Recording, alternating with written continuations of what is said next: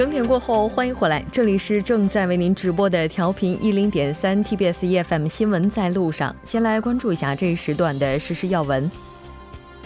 第二轮离散家属团聚活动相关人员已经抵达江原道树草。虽然政府表示，即使台风苏力经由，依然会按照原定计划进行团聚活动，但根据台风的影响，不排除调整日程的可能。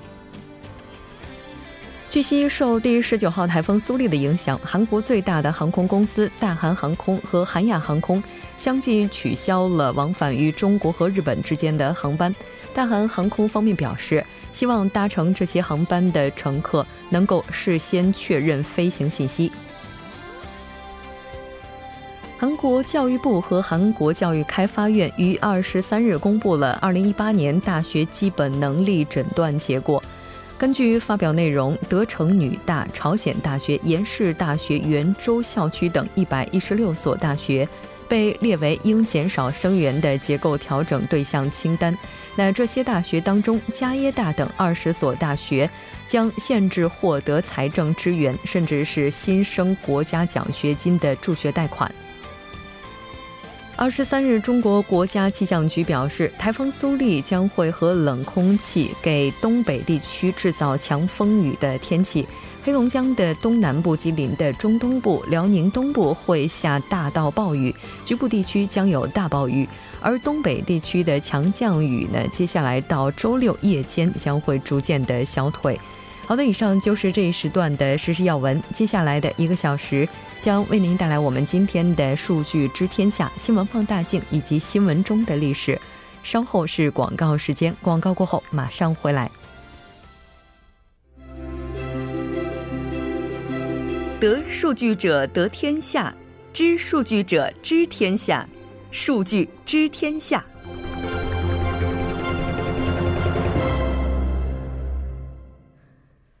好了，欢迎回来。接下来马上为您带来我们今天的数据知天下。我们将通过嘉宾的独特视角，带您听数据知晓天下事。马上连线特邀嘉宾唐烨，唐烨你好，吴真你好，大家好，很高兴和您一起来了解今天的数据知天下。我们先来看一下今天的数据是什么？嗯，今天给大家带来的数据呢是八亿，八亿。那这个数据和什么有关呢？嗯，这个数据呢是在本月二十号的时候，中国互联网信息中心呢发布了第四十二次中国互联网络发展状况统计报告。那么根据报告显示呢，截止至二零一八年六月三十日，中国网民呃规模达到了八点零二亿，互联网的普及率呢也达到了五十七点百分之五十七点七。嗯，是的。如果考虑到中国目前这个总人口达到了十三到十四亿这个水平的话，可以说这个数据是已经过半了。像网络的话呢，我们了解到它其实各个板块的使用方面啊，包括这个其他的这个认知啊等等，也是不太一样的。那咱们先来看一下网络视频方面这个它的数据情况。嗯，我们看到呢，呃，截止至二零一八年的六月份。中国网络视频用户的规模达到了六点零九亿，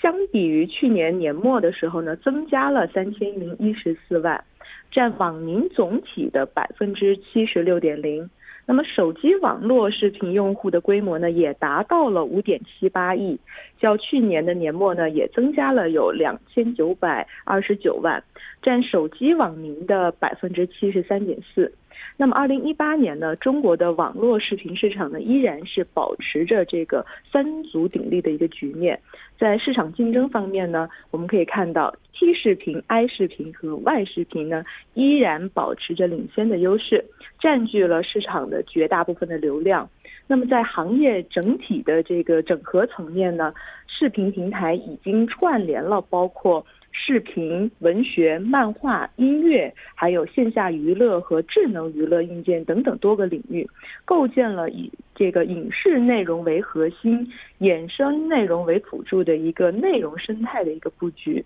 那么，围绕这个用户的需求呢，通过各种生态化的战略布局，构建起了一个市场竞争的壁垒。嗯，是的，没错。应该说，近来的话，有一种新的这种内容模式，也是备受人们的关注，就是短视频。哈，不知道它是不是也和现代人这种对于内容产业速食的这个胃口是有关联的。嗯，没错，短视频呢，其实作为一种立体的这样的信息承承载的方式呢，其实它的内容是更加丰富的，并且呢互动性比较强，而且呢也能满足，因为它很短嘛，所以也很就是能满足现代人的这样一种碎片化的娱乐需求。那么还反映了这个草根群众自我表达的这种一这样一些愿望，那么以此来呢不断的吸引这个用户。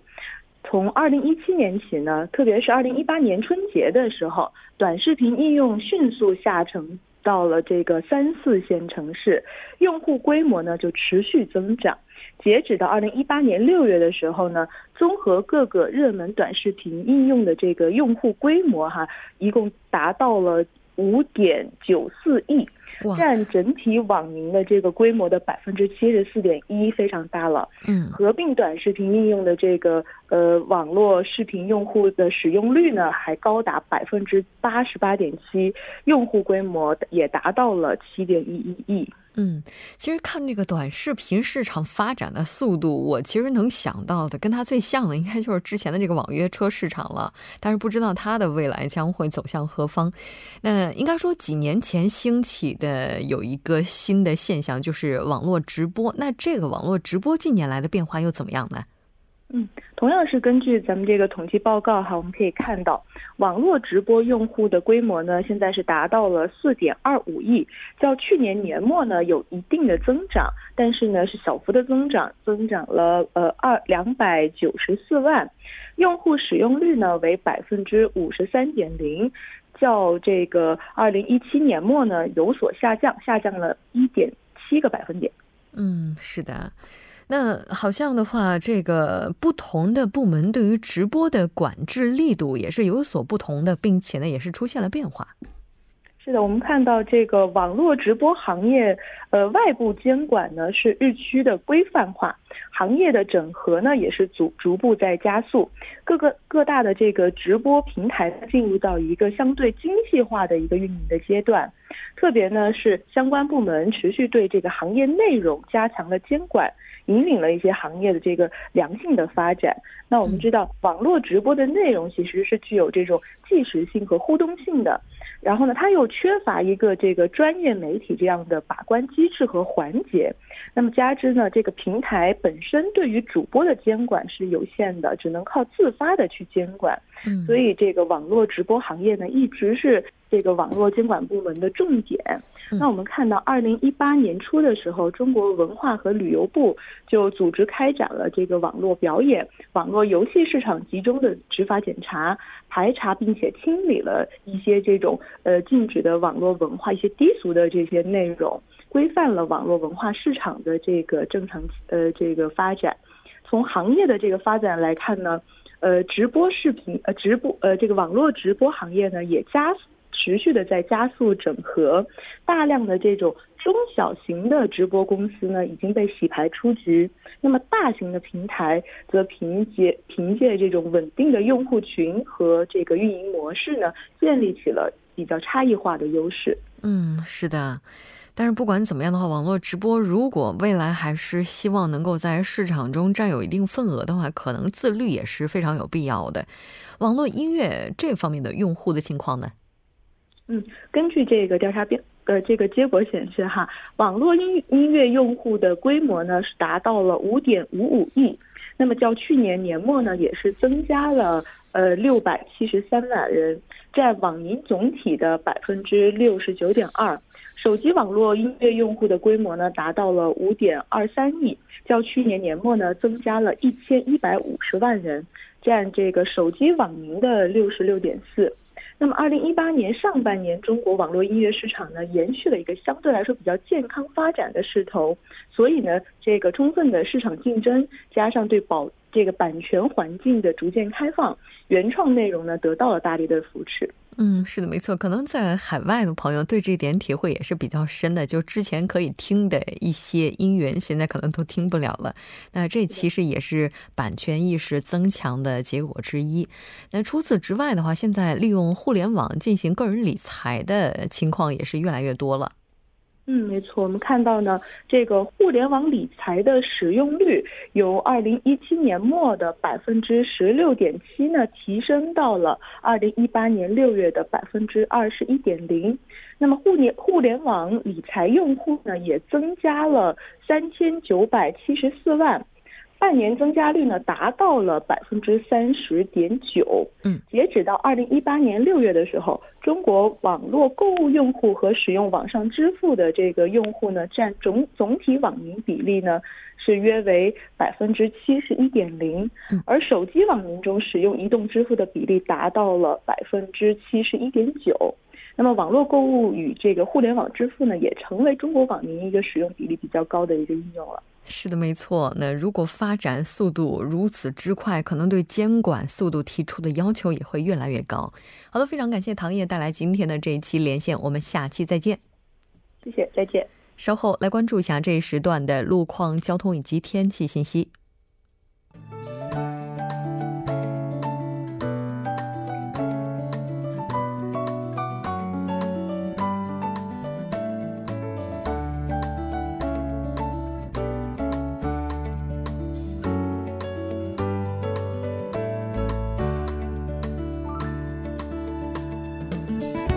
间的七点十四分，这里依然是由楚源为大家带来的道路和天气信息。让我们继续来关注一下这一时段的路况信息。在西部干线道路成山大桥方向，光明桥至高尺桥的二车道上面，之前是有车辆发生了故障，目前故障车辆被迫停在道中间，无法移动，还请后续车辆注意减速慢行，提前变道行驶。接下来是在中部内陆高速公路阳平方向。连峰进出口至淮山进出口的一车道上面，目前是正在进行道路施工作业，还请后续车辆注意提前避让。相反方向，上周隧道附近有车辆发生了故障，还请后续车辆注意路况。相同方向，阴山进出口附近之前发生故障的车辆已经得到了成功的牵引，道路恢复正常，您可以放心通行。下一则路况来自于西部干线道路安阳至成山方向，稍过高尺桥的二车道上面，目前是有故障车辆停在道中间，导致后续路段较为拥堵。成山大桥位置由于车流汇集，道路拥堵。相反方向，木洞桥至五木桥、新锦桥至金川桥路段，由于压力比较集中，出现了车行缓慢。还请各位车主朋友们参考以上信息，注意安全驾驶。好的，让我们来关注一下天气。台风苏力目前是距西归浦九十公里的海面上，以每小时四公里的速度北上。明天全国各地以阴天为主，并且伴随有较强的降雨。全罗道、庆南、济州岛。中青道等地已经发布了台风警报，还请各位听众朋友们提前做好防护准备，外出时注意人身安全。来关注一下首尔市未来二十四小时的天气情况。今天晚间至明天凌晨阴有降雨，最低气温二十五度；明天白天阴有阵雨，最高气温二十九度。好的，以上就是这一时段的道路和天气信息，我们稍后再见。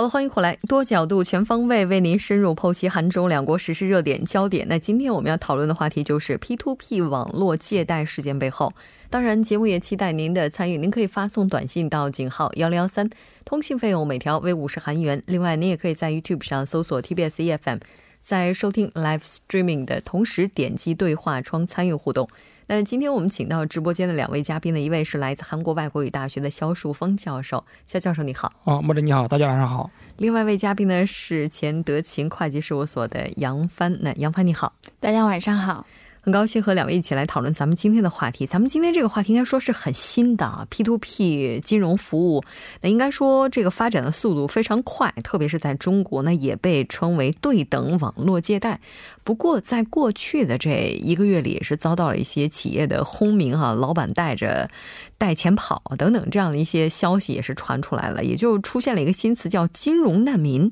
哎，这到底是怎么回事？咱们今天就来讨论一下。首先，这个 P to P 金融服务。还是有必要先来跟大家来介绍一下的。应该说，这个 P to P 金融服务，我们通常主要讲的是这个网络信贷这一方面。那其实它其实是一种新出现的一种 P to P 网络信贷模式。那我们可以跟传统的这个信贷模式进行一个比较来看哈。那传统银行的这个借贷关系都是说，存款人把钱存到银行，然后银行用存款里面这个池子里的现金呢，再去借给这个借款人。那这样的话，其实银行是分别跟存款人和借款人存在这种信用关系，而借款人和存款人之。之间是没有任何直接的信用关系。那这个新出现的 P P to P 网络信贷呢？它是这样的，就是说，呃，个人其实它就是个人网络信贷，就是存。就是借款人跟这个出借人两个人之间，person to person，他们出现了这种直接的信贷关系，就是个人对个人的一种网络借贷。对，它是通过这个互联网平台来实现的直接借贷。借贷，那这种借贷模式其实就是利用互联网技术，就完全跳过传统的金融机构，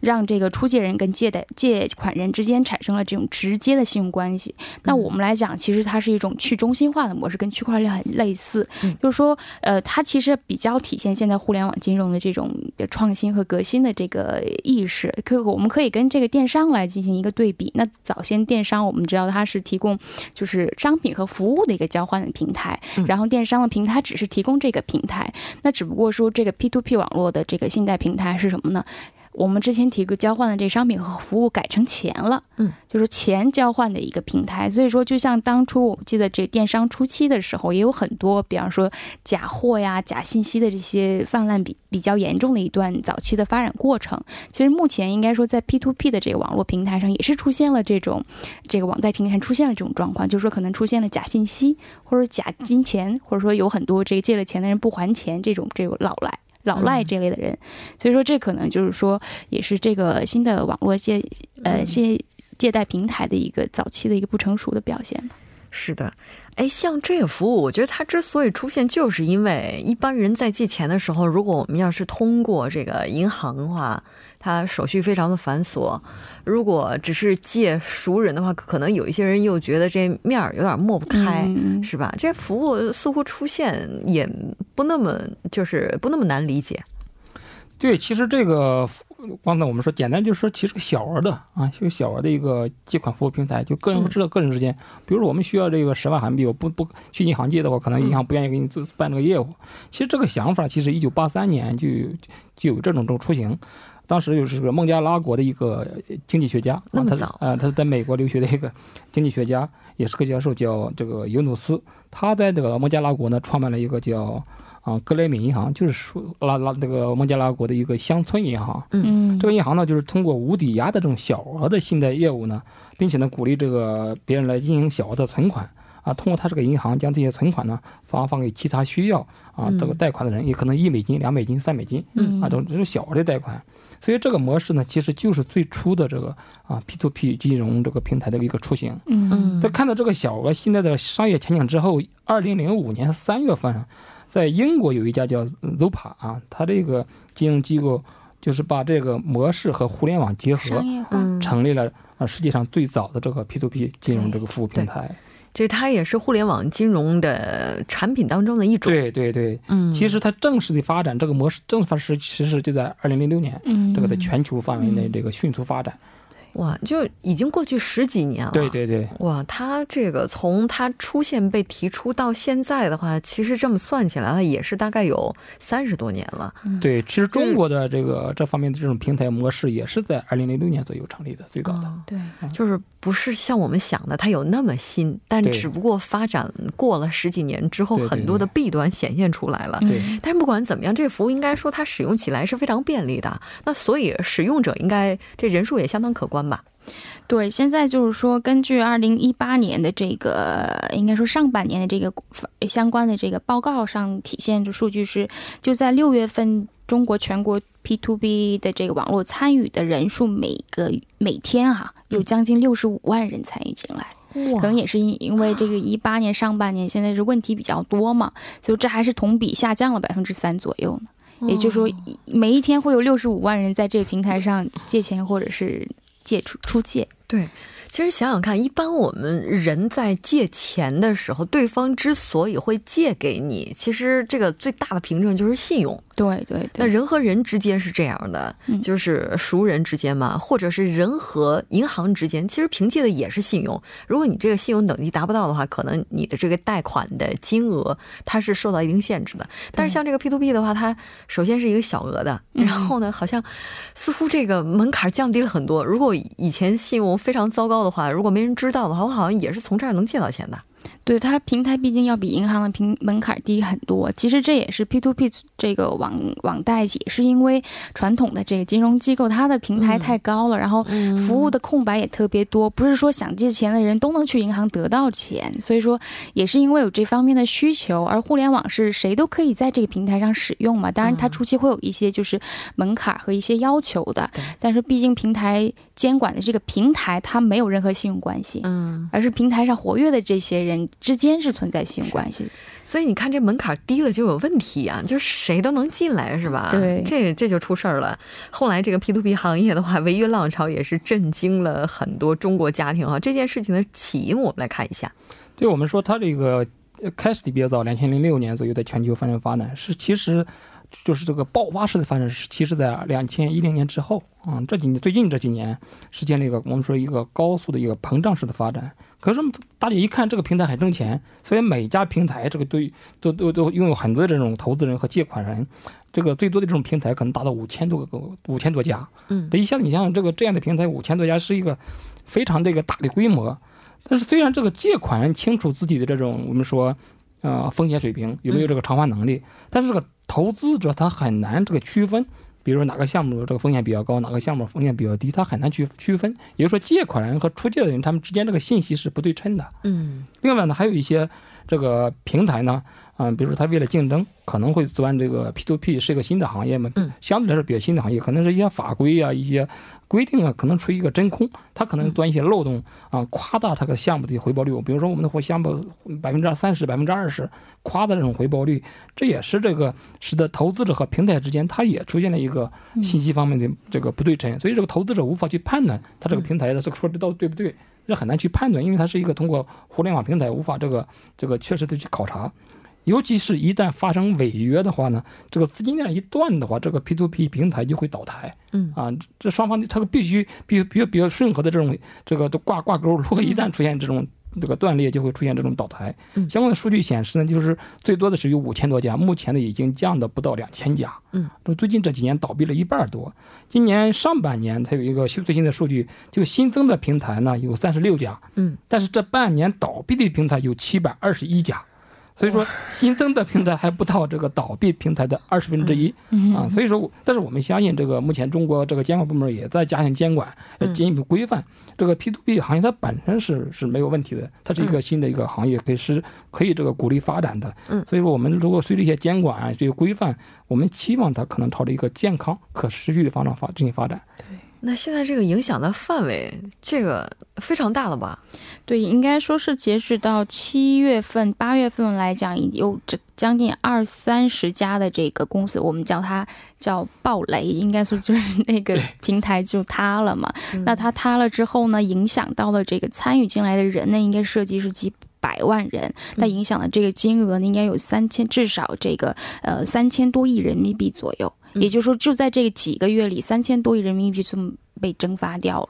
哇！但是它它这个形象是影响是很很对，而且它牵扯到都是应该说它是少，就是应该说少小额贷款，但是它是涉及到每个家庭老百姓口袋里的那个，比方说生活费之类小额呀。就是说每一个消费者 金融消费者的金额是小，但是它累计在一起。那就是涉及到真的是老百姓口袋里的这个生活费的这种这种影响，因为我看到他使用的消费者更多的是那个学生、大学生，可以嗯生活费啊一些就是补这些缺哈缺的口之类的，然后再有就是说房地产这一块，可能说还贷啊这些方面，嗯，就真的是关系老百姓生活的一个比较重要的几块大的消费。可能对于普通人来讲，就兜里有点闲钱，然后也不会炒股，也不会做别的，然后就把他用这样的一个平台给带出去，还能够有那么一点的收益哈。对，这出了事儿之后，这信誉的话，估计老百姓这确实有怨言的。那我们看到说。小米也加到这这个加入这个领域了，但是现在的话，他也因为这事儿深陷信誉危机。对小米，应该我们知道，自从它成立到现在，应该都是在这个风口浪尖上。它有什么消息，大家都非常非常关注。而且最关键是它的用户太多了。嗯，其实是这种 P to P 产品在很多手机的这个市场里面，其实都有一些推荐。嗯，在小米的这个 VIP 系统里面，其实也有相关的这 P to P 平台产品的一些推荐。嗯，那也就是说，用了小米的人，他推荐了这产品，有一些小米的用户说我。我买了这个产品之后，发现它没有到账，嗯，或者现在已经通过小米公司公布说，将近有四百多人，就是因为他用了小米平台上的这 P to P 产品之后，发现最后没有确认。到账或者怎么样，然后相关的这个可能会出现的影响的金额会有四千万人民币左右，现在金额不是特别大，但是说这不是确定的损失额，而是相关的金额。小米毕竟它是在中国的用户特别多，平它真的是它推荐一个，也许消费者都会就是因为信赖这个品牌，这还是信誉问题。对对对，所以就造成就是说，其实其他的手机品牌，比方说华为和其他的手机品牌也有相关的这些产品推荐，嗯，只不过说。最早躺枪的是小米，嗯，所以说这次就是牵扯进来了，也有很多这个口碑现在有有点受影响。嗯，其实所有的新生事物它产生那一刻起必定是有原因的，但如果真的不顾及其他的话，有可能真的是自杀。我们稍事休息，半点过后继续讨论咱们今天的话题。